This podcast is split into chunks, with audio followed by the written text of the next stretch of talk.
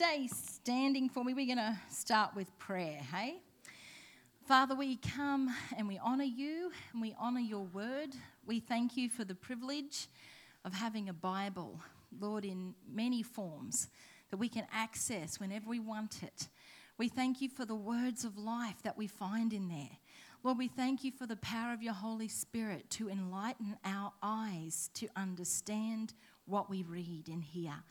And Lord, I ask for your anointing today to be upon me to speak your word and upon the people to hear and receive and be transformed by your word. In Jesus' name, amen. amen. All right, you may be seated. Seated indeed. I think all the kids are already out there doing them. Yes. So, all right. Oops, I must have bumped something. There we go. Today I want to talk about spirit led warfare, letting God guide you to victory. Now, you know what? Stuff happens in our life that we just don't know how to fix. Things happen, sometimes things relationships break down. I remember once I had someone who was quite upset with me, and I could not figure out how to get that relationship mended. It was completely beyond me. There's something about letting the Lord lead you. He will tell you what to do, and it's always exactly right, and it works. And I've also had the opposite, where I have decided I know exactly how to fix it, and it never works. well, not in my experience. Um, some things I look back and I shudder and I think, wow, why? Why did I give that a crack in my own strength? What a mess. I want to I want to make this statement. We are the last days generation. Now, the last days generation has been given a special promise. It's a very interesting, powerful, amazing promise. And it's found in two places in the Bible, I'm going to read the account from the book of Acts. In Acts chapter 2, and uh, we're going to go all the way through to 21. This is the Apostle Peter standing up before a huge crowd gathered at Jerusalem for the Feast of Pentecost, um, or Feast of Weeks as it's known. And uh, the Holy Spirit had just been poured out. And in his speech, he is quoting from the prophet Joel. And he says this And it shall come to pass in the last days, says God, that I will pour out of my spirit on all flesh.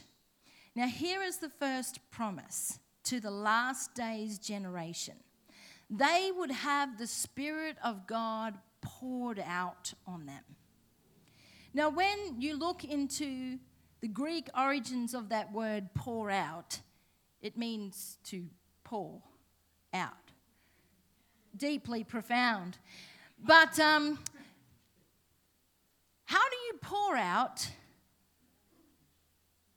the Holy Spirit? I know how you can pour out a spirit from a bottle, right?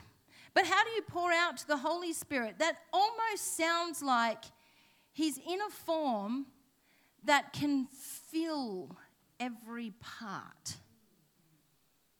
You know, if you put something solid, you know, like pebbles or sand or something like that in a bottle, it's full, but there's still room.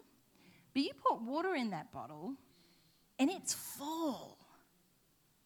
The promise he gives this last days generation is I am going to pour out my spirit. I'm going to pour out my spirit on all flesh.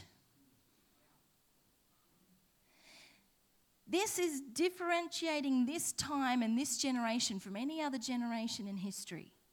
Because there has never been another generation that every person could qualify for the Holy Spirit to be poured out on them. You had to be of the Levitical priesthood, or you had to be a king or a prophet to have the Holy Spirit poured upon you. But this generation, there's something different. For some reason, every single person has the potential to qualify to be filled, absolutely absorbed, filled with the Holy Spirit. Why is this? Well, Peter goes on to explain it's because of Jesus.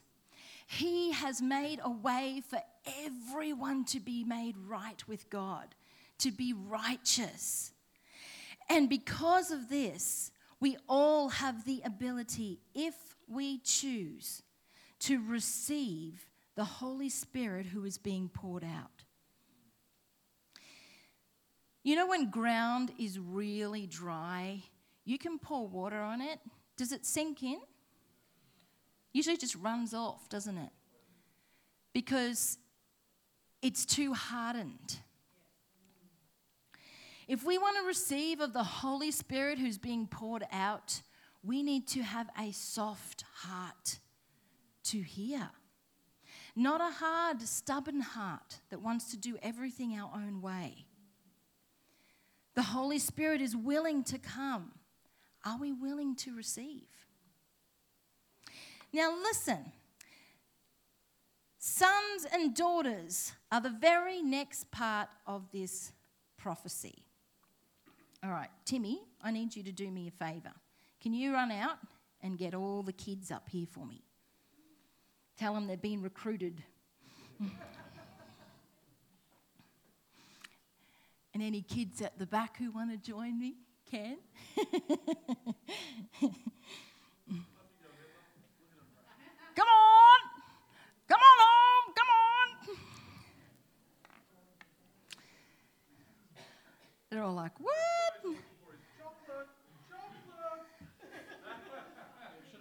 Yeah, true. Chocolate! oh, look, they're coming. Come on, kids, just for a few minutes. I just need you up the front. I won't embarrass you too much. Come across. We're reading something really awesome straight out of the Bible. If you look up on the screen, there's some words up here that says sons and daughters. Now, any of you sons, excuse me, sir, may I interview you? Hey, uh, are you someone's son?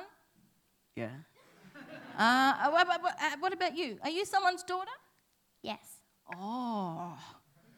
Well, this is talking about you. God says, Your sons and daughters shall prophesy. That means you will hear the word of God and speak it. Do you know that God is wanting every single one of you to be a mouthpiece to your generation? He wants you to speak His word to the people around you, the people in your schools, the people that you see that we don't see. I don't get to go to school and listen to the teacher anymore. No, I didn't mean it. Um, all right? But you do. And you get to talk to people that we will never get to talk to. And God is giving you a promise today. He's saying, You can prophesy. That means you can have the word of God in your mouth and bring it to those around you. Who would love to hear God speak to them? It's pretty amazing. When you hear God's voice, it fills you with courage and power. And you're like, Well, I don't know much, but the big boss said this. So I'm going with that. All right? So God says He's going to pour out His Spirit on you. You're part of this. And I don't mind you going back, and, but I just wanted to steal you for a minute to let you know you have purpose. God wanted you born right now. And He's put you in the town you're in, in the school you're in, so that you can be a mouthpiece for Him. Is that cool? I think that's cool. Every one of you is empowered by God. Well, thank you for coming in. I appreciate it. Let's give the kids a hand. You can go back. That's super cool. Your sons and daughters shall prophesy. Ah, I will never, ever, ever forget listening to children weeping and crying in intercession during the Brownsville Pensacola revival. They had a massive big stage, and underneath the stage was like change rooms and all that kind of stuff. It ended up being converted into a prayer chamber. And while the preaching was happening, people would be literally under the stage praying for the lost. And the majority of the people under there were children. And they took a microphone down there one day and they just began to go around the room. The kids didn't even realize there was anyone there. And as they're walking past, they're putting the microphone down, and you can hear the wails and the cries of these children crying for the souls in the room above them. I'm telling you, no one is exempt in this last days generation. Your sons and daughters shall prophesy.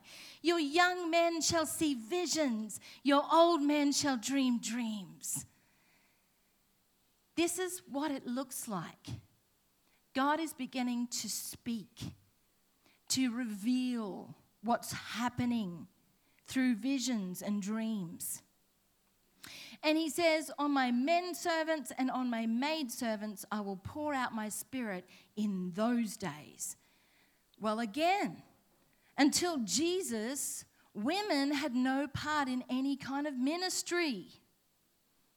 So he's saying there's a generation coming when it doesn't matter if you're a man or a woman, if you're a servant or a master, no matter what, I will pour out my spirit on you. And they shall prophesy. No longer is the word of God confined just to the prophet or the priest. We have the holy word of God, the written word of God, and we can put it in our mouth and we can proclaim it and we can prophesy.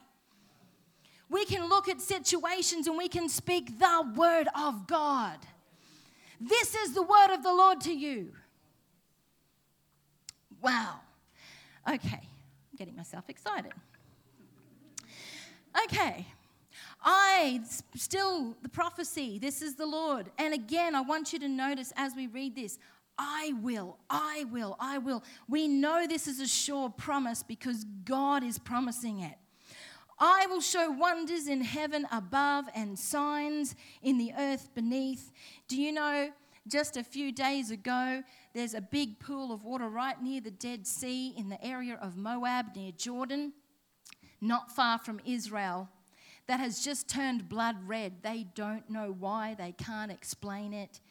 But all around the world, there are signs in the heavens and there are signs in the earth blood and fire and vapor of smoke. The sun shall be turned into darkness and the moon into blood. Do you know in this last week we've had two more enormous volcanoes erupt? All these things will happen before the coming of the great and awesome day of the Lord. And it shall come to pass. I love those words. That is just like the best thing to say to Satan when he's given you grief. Well, it shall come to pass because God said it. That whoever calls on the name of the Lord shall be saved. And that is our mandate so good. Um, what? This isn't working for some reason, Jeremy. Oh, yeah. So good, I'm repeating it. God is pouring out his Holy Spirit on all flesh, that whoever calls upon the name of the Lord will be saved. There is an opposition, though, to the spreading of the good news. You ever notice that? Just when you're ready to share Jesus, does it just go all peaches and cream? Look, some of us have been standing and believing for salvation for people for a long time. And many people are starting to feel battle weary, heavy laden. This was me uh, on Monday, last Monday. I was feeling very symptomatic, very sick, very run down. and very downhearted. And um, vexed is the word I like to use. Vexed with the wickedness and the deceit that I see around me. Does that ever bother anybody else? Ah. I mean, we don't even turn the news on in our home. But occasionally I will look at my ABC News app and just read headlines, and that's enough to make me feel pretty miserable. And then you hear stories of people, humanity, treating each other in such inhumane ways that I literally say to God, I can't bear it. I can't bear it. Some stories are too horrible to even hear.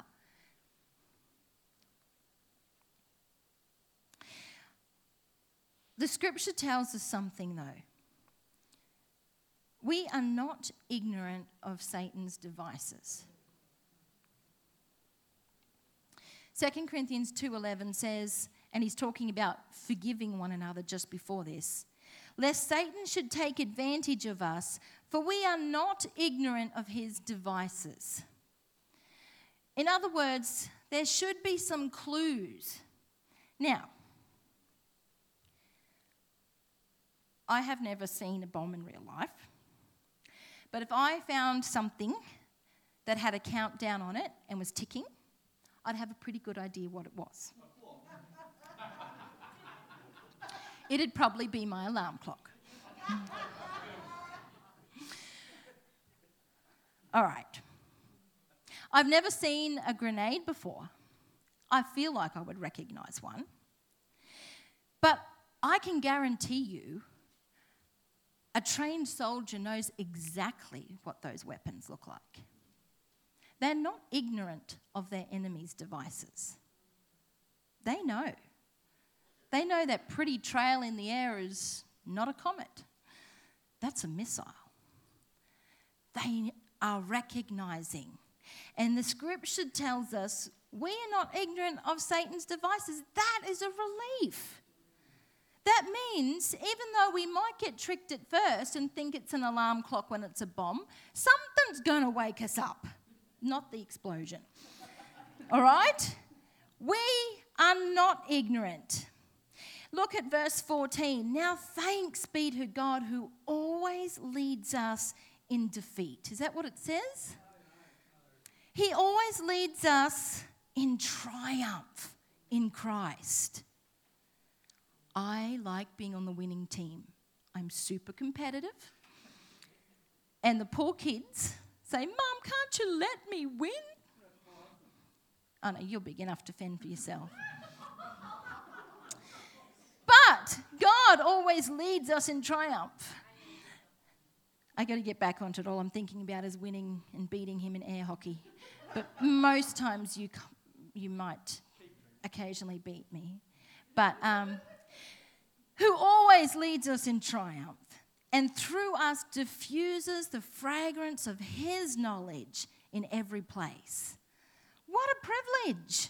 We have the privilege of diffusing his knowledge wherever we go. Ah, so good. All right, how am I doing for time? That clock's slow, but I'm going to work off that one. Okay, Romans 8:14. For as many as are led by the Spirit of God, these are the sons of God. It's so important that we are filled with the Spirit, we are open, we are led by the Spirit. Because these are the sons and daughters of God in the earth. All right, I want to have a look at this. Ephesians 6 10 to 12. A final word. Paul's about as good as that as I am.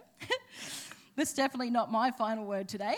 Be strong in the Lord and his mighty power. Put on all of God's armor so that you will be able to stand firm against all strategies of the devil. Wow. We don't need to be tricked, we don't need to be deceived. We are not fighting against flesh and blood enemies, but against evil rulers and authorities of the unseen world, against mighty powers in the dark world, and against all evil spirits in the heavenly places. I want to deal today specifically with three evil spirits that I see we are facing at the moment. And the, there's many more. But these are three that keep coming to my attention. And we're not going to be ignorant of Satan's schemes. Here's the first one the Jezebel spirit. That is a seducing spirit, tempting people away from God to pursue their own passions and desires.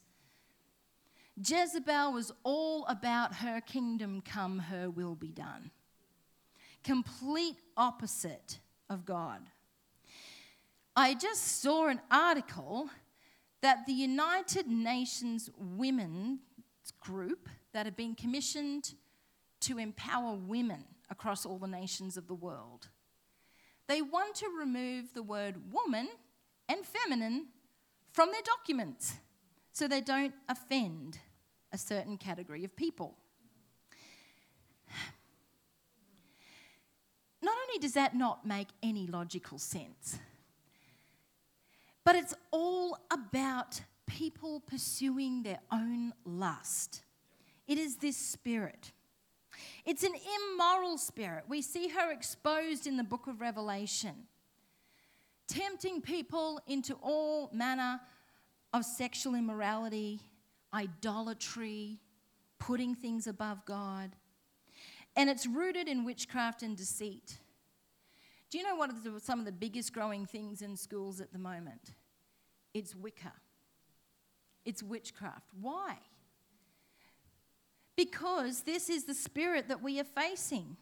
And I think young people can see how broken our world is and they're looking for answers. So, who in the Bible was brought in to deal with the Jezebel spirit? None other than Elijah and also Elisha. Elijah has this moment on Mount Carmel where he, he was feeling like we often do, vexed with his generation. I'm sure he just felt like shaking sense into them. Why are you worshiping that silly idol when we have a God so big? Why are you getting caught up in all of this sinful pleasures when we have a God so holy? What are you doing? And this, this showdown comes on Mount Carmel where he says, Right, prophets of Baal, show us how big your God is. He's got to come and consume the offering with fire. And though they tried all day to get their God to do this, there was no result. Elisha gets so many buckets of water brought, poured all over his altar that there was like a little moat around the bottom. It was saturated.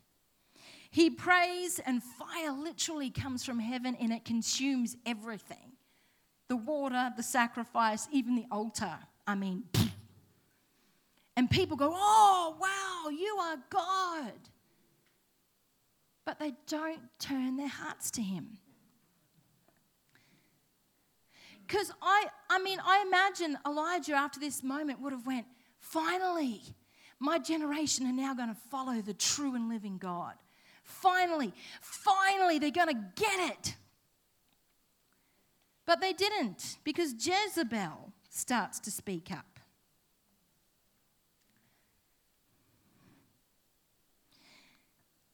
And look what she says. Just making sure, got, oh, sorry, got that right.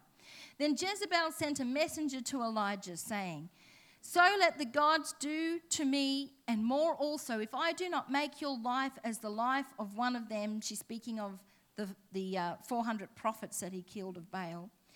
By tomorrow, about this time. And it tells us that Elijah took off. He had had enough. Which brings me to the second spirit that I think is even more uh, deceitful, more subtle, that I believe we are facing at the moment. And that is the spirit of heaviness. Listed in Isaiah, the spirit of heaviness, it masquerades as the spirit from God. I'm just so burdened for this.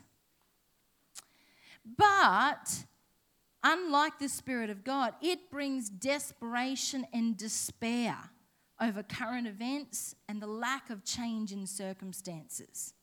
This is exactly what happened to Elijah. He felt so much despair, he actually asked the Lord to take his life. He was weighed down with the cares of this life. And this, this spirit of heaviness always points to the problem, not the solution.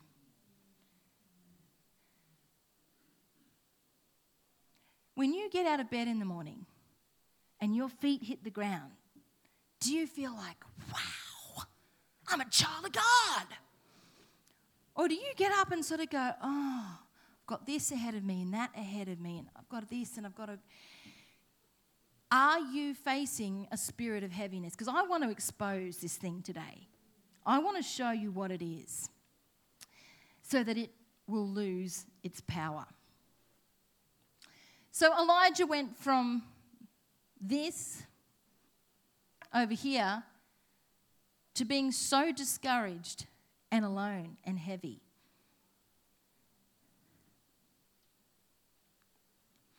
To the point that he went into the desert and he laid down under a broom tree and was ready to quit. Now, you may not be at that point where you feel ready to quit, but something might be heavily pushing on you so regularly, the same issue, the same problem, pushing, pushing, pushing, that some days it's hard to muster up a smile. It's hard to sort of have that joy you once had. This is the spirit of heaviness, but praise God, we have been given a remedy. Look what the Lord did for Elijah. Then, as he lay and slept under a broom tree, suddenly an angel touched him and said to him, Arise and eat. Then he looked, and there by his head was a cake baked on coals and a jar of water. So he ate and drank and lay down again. And the angel of the Lord came back the second time and touched him and said, Arise and eat, because the journey is too great for you. So he arose and ate and drank and he went in the strength of that food 40 days and 40 nights as far as Horeb, the mountain of God, which was also Mount Sinai. Now, this is really interesting. Remember, I said at the start about the Spirit leading you into victory? What did Elijah need? Not what he thought. He's laying there in absolute despair, and the Lord gets him to eat and to drink. Eat bread. And he feeds him. Sometimes the best thing you can do in a battle is just to feed on the Lord. Feed on the Lord. Drink Drink Him in, drink in His presence. And He will equip you for what is ahead of you. 40 days and 40 nights. And he ends up right back at Mount Sinai where the word of God was first given on the tablets. Right at the, you know, and often God will take us back to that very first verse he spoke to us. Have you ever noticed that? God will reveal a word to you and sometimes, sometimes many years later, he'll bring you right back to that same scripture and say, Remember? This is what he's doing. He's taking him back to Sinai. And what happens there? He finds this big cave. And there he went into a cave and spent the night in that place. And behold, the word of the Lord came to him and said to him, What are you doing here, Elijah? So he said, I have been very zealous for the Lord God of hosts For the children of Israel have forsaken your covenant, torn down your altars, and killed your prophets with the sword. I alone am left, and they seek to take my life. You see what has made him heavy. He's very zealous for the Lord. And that's why I'm saying this spirit can masquerade as something from God. But look what his focus is. The children of Israel have forsaken your covenant, torn down your altars, killed the prophets. I'm all alone. I'm isolated. I'm, I'm one of the few left, the only one left that's following you. He's consumed with the wickedness and the problem of his day to the point that that is all he can see. After this, God takes him out, side says, Come out of the cave. And there's a whirlwind and a fire and an earthquake. I mean, Mount Sinai must be a pretty incredible place, right? I mean, look what happened when Moses was there. It's like the whole mountain shook. All this stuff's going on. Finally, the still small voice comes, and the Lord gives him direction go. And he says, three different things go anoint this king, go anoint that king, and go anoint this prophet. And, and God is taking him from the problem to the solution and moving him out of this despair. I love this picture. Do you know the Bible tells us exactly how to deal with the spirit of heaviness? It's called the garment of praise. Isaiah 61, 1 to 3. The Spirit of the Lord God is upon me because the Lord has anointed me to preach good tidings to the poor. He has sent me to heal the brokenhearted, to proclaim liberty to the captives and the opening of the prison to those who are bound, to proclaim the acceptable year of the Lord and the day of vengeance of our God, to comfort all who mourn, to console those who mourn in Zion to give them beauty for ashes, the oil of joy for mourning, and the garment of praise for the spirit of heaviness. Now, Monday I was telling you I wasn't feeling really great. I was doing some dishes, and the Lord began to put a song in my heart. You know, He's so good like that. I often wake up with a song. He'll, he'll give me a song for the day. And uh, he put a song in my heart, and I began to sing. And next thing, that song made me think of another song, and I began to sing that. Has anyone ever done that? And then that song makes you think of another song, and then I began to sing that. And oh, that oh, that good old one, what is that? Made me think of another song. And by the time I got to the fifth song, I realized something. Every symptom in my body had gone. The heavy weight I'd been under had disappeared, and that garment of praise had lifted my feet, had lifted my hands, had, I mean, man, them dishes are never washed with such care. Woo! This was like, God is on the throne. Because the spirit of praise takes you from the problem to, wow. You know that old hymn, How Great Thou Art? Ah, oh, that's what we focus on. And um, l- let's look at this as we keep going. Isaiah 61:10. I will greatly rejoice in the Lord. My soul shall be joyful in my God. Woo! For he has clothed me with garments of salvation. He has covered me with the robe of righteousness. As a bridegroom decks himself with ornaments, and as a bride adorns herself with her jewels. This, if you've ever seen a Hebrew wedding, they know how to rejoice man, the music gets going and they're dancing. And, and the, the current Jewish tradition, it, they lift up the bride and the groom, each on their own separate chairs. And they're literally, they're sitting on a chair and they're holding them up. And the bride and the groom are holding a big cord between them, and everyone's laughing, and it's like, oh, I hope you don't fall off. But they're having a great time. This is the setting of this scripture. as the bridegroom and the bride. They're ready, they're in the moment. I've also put it from a different translation. The New Living Translation says, I am overwhelmed, not with anxiety, but with joy. Ah, in the Lord my God. That little word my in there makes all the difference. Because if He's your God, well, I don't know if He'll help me. But when He's my God, I know He's going to help me. The Lord my God. For He has dressed me with the clothing of salvation and has draped me in a robe of righteousness. I am like a bridegroom dressed for his wedding or a bride with her jewels. Wow, what a beautiful picture. Here's the prayer of Hannah in 1 Samuel 2 1. And Hannah prayed and said, My heart rejoice in the Lord. My horn is exalted in the Lord. I smile at my enemies because I rejoice in your salvation. This is the perfect weapon against the spirit of heaviness. I smile at my enemies. You know when you can smile at your enemies? When you can see what's about to happen to them and they can't. you know, it's like, oh, oh, they're about to fall over. They're about to fall over. But they don't know.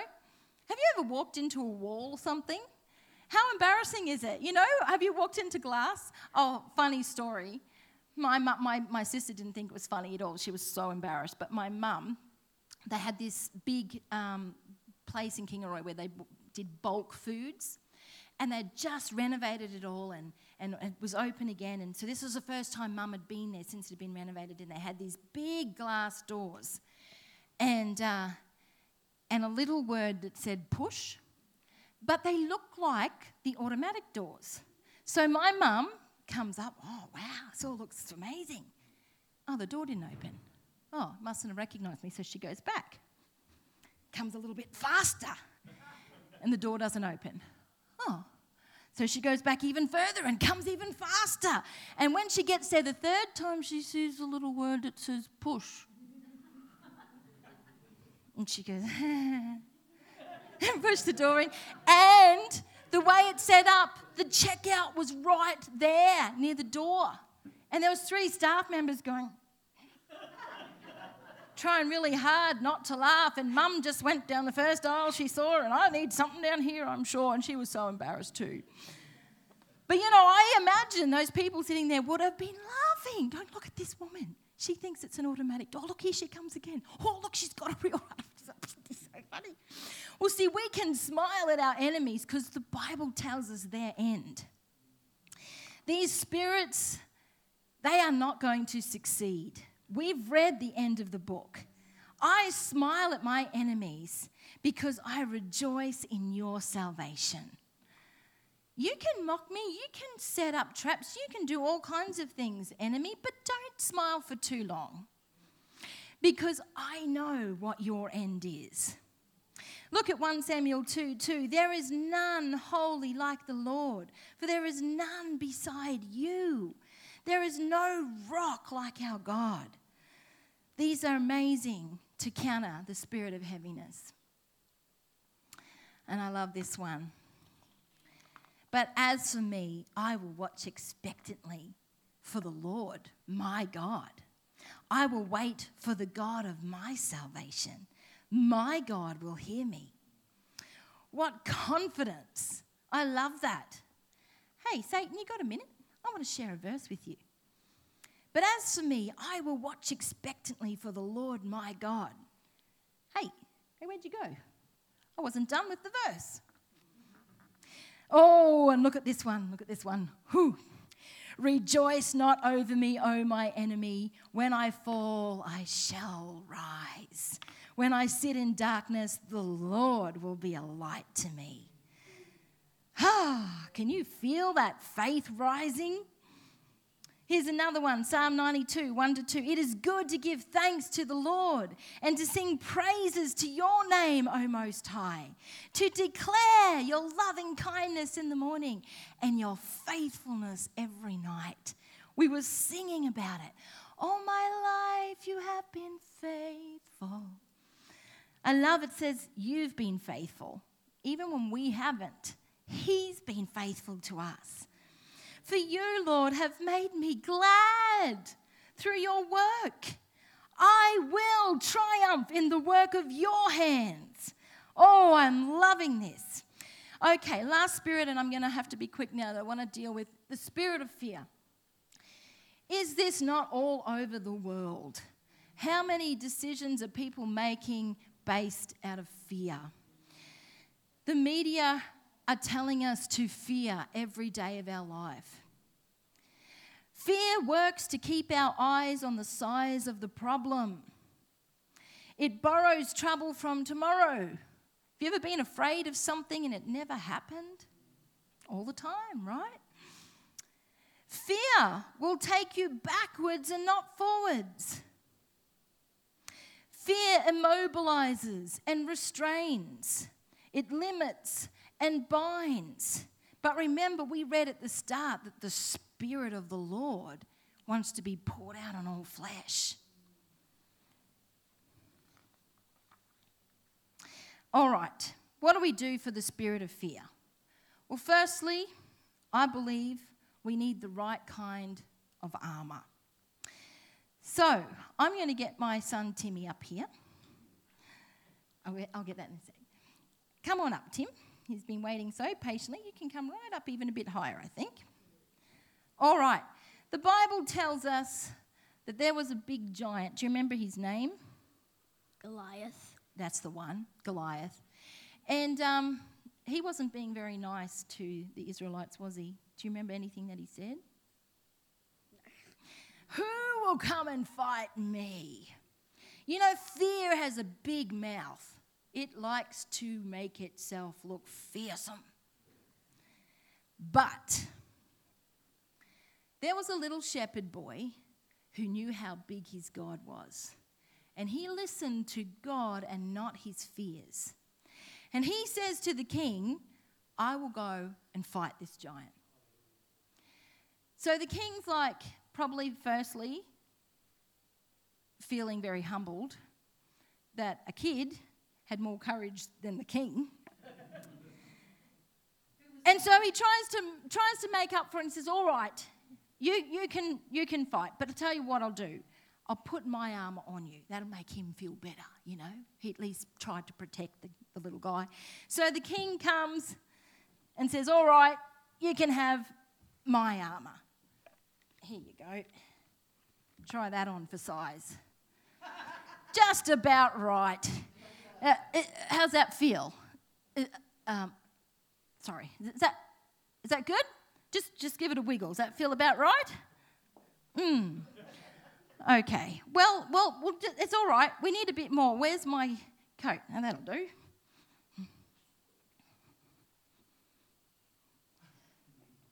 Well, thank you. Here, my big shield, my armour. That, that's great. Look how protected you are, mate. You are going to be right. This is awesome. Uh, hey, that's supposed to stay on your head, by the way. That's, uh, yeah. Now, can you, you got a clear sight of that giant? Oh, now you do. You know what David says? Do you think this is going to work? No. Well, uh, given that we can't exactly see your arms, I think maybe you're right. I want to show you this picture. Are we trying to battle with the wrong armor? Because this isn't going to work. This just isn't going to work, is it? Do you think we should get it off? Should we give Trev back his coat? What do you think? No? We'll keep it? You take that. Thank you. You can have a seat for me. Good job. You can give it back to Trent. Look what the scripture says. We need to have the right armor, not be armed with the flesh and our ideas. It's not going to work in a spiritual battle.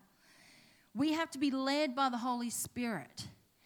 He tells us to put on the armor of light. Do you know what is the armor of light? It's the same armor spoken of in Ephesians 6. But I'll tell you what the difference is. This is what Satan sees when he looks at the armor. This is his view. You see this? Now, is that Jesus in there or is that somebody else? Because, you know, I ain't taking on the Son of God. We are to be covered with Christ, completely covered with Christ. He wants to be our armor, and we stand protected in Him. What was it that David had in the end? It was just some little stones. What do those stones represent? The Word of God. That's what he had. Look at Ephesians 6, and I'll wrap up with, with this. Ephesians 6 13 to 18. Therefore, take up the whole armor of God, that you may be able to withstand in the evil day, and having done all, to stand. Stand therefore, having girded your waist with truth. Well, whose truth? Jesus. Having put on the breastplate of righteousness. Who is our righteousness? Jesus. Having shod your feet with the preparation of the gospel of peace. Who is the gospel about? Jesus. Above all, taking the shield of faith with which you will be able to quench all the fiery darts of the wicked one. And it says, I live by the faith of the Son of God, Jesus. And take the helmet of salvation. Who is our salvation? Jesus. And the sword of the Spirit, which is the Word of God. Who is the Word of God? Jesus. Praying always with all prayer and supplication in the Spirit, being watchful to this end with all perseverance and supplication for all the saints. This is how we counter the spirit of fear. I want to show you this from the Amplified um, because it has just one difference that makes a huge difference. And take the helmet of salvation and the sword that the Spirit wields, which is the Word of God. You see, when you're spirit led in your warfare, it is the Spirit who wields the sword. It's not even us. We stand in Christ, in the armor of light, protected. His light reflecting out of every part. That is our protection. Look what else it says praying at all times, on every occasion, in every season, in the Spirit, with all manner of prayer and entreaty. To that end, keep alert and watch with strong purpose and perseverance, interceding in behalf of all the saints, God's consecrated people. This is how we can stand. When you are focused on Christ, in that armor, all you can see is Christ. And, and that is what I believe David did. Because when he came against the giant, he didn't say, Wow, you're much bigger up close. He said, Well, you come to me with a sword and a spear and a javelin. But he wasn't intimidated by that fear. He said, I come to you in the name of the Lord of hosts. And then he goes on to say, The God of Israel, whom you have defied. In other words, you're going down. Not covered in someone else's armor, someone else's opinions, someone else's helpful or unhelpful comments, but standing firm in the armor of God our mouth filled, we can prophesy, we can be filled with the Holy Spirit, and we can speak the word of the Lord and say, I come to you in the name of the Lord. Woo! May you be encouraged today to stand firm in these days. Let's not let heaviness wear us down, but let that joy begin to bubble. You can smile at your enemies. You can stand firm because you know what name you stand under. It's the name above all names. Would you stand to your feet today with me?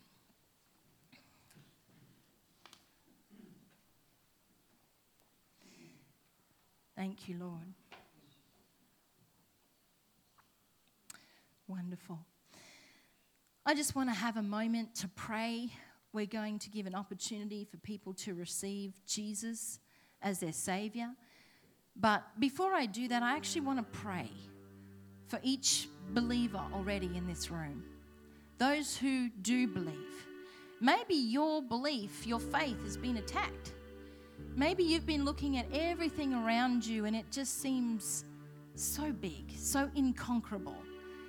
But today, I want you to open up your heart for the Holy Spirit to be poured out in you, on you, until you are so full of the Holy Spirit that you are able to stand your ground in the evil day. And having done all, to continue to stand, not in weakness, not in fear, but in joy and in strength. So today, if you're in this place and you just want to enter into this moment, you want to enter into this, I would love to pray with you. Because I believe you can walk out of these doors with your shoulders back, your head held high, a joy in your heart, a spring in your step, and a confidence in your great God. So if you want to enter in, why don't you just raise your hands or, or however you want to receive. And I'm just going to pray for you today. Father God, I thank you for your people in this room. I thank you for each believer here. Lord, we believe you, not our circumstances, not the troubles in this world around us, not what fear and heaviness and that Jezebel spirit are trying to tell us, but we believe the Word of God. Lord, today I pray that you would cover each one with the garment of praise for their spirit of heaviness. Lord, would you lift them? Would you lift their heads, lift their hands that have been hanging down, strengthen the feeble knees. Let the weak say, I am strong. Lord, empower your people, fill them with the Holy Spirit. Lord, that they may go in your name with the word of God in their mouth, and that they may be a vessel and a sword in your hand, Lord God for, for the generation that we live in. We thank you for pouring out your spirit today on all flesh, our kids too, Father, in the name of Jesus.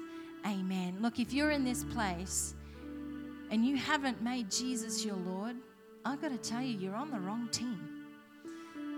The Bible says there is a way of salvation for whoever will come, and that is through Jesus Christ. It's as simple as ABC. A is admit you're a sinner. That can be hard to say, hey, I've done the wrong thing, but the fact is, you were born in sin.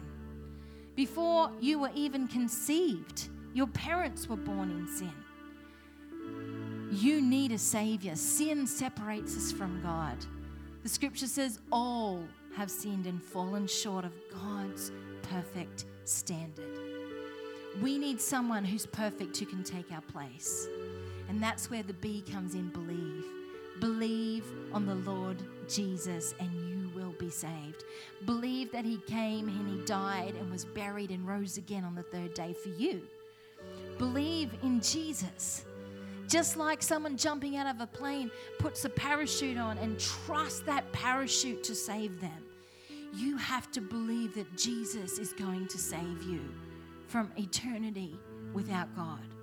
He is the only one. And C is confess. Confess with your mouth that Jesus is Lord, and you will be saved. Another C is commit.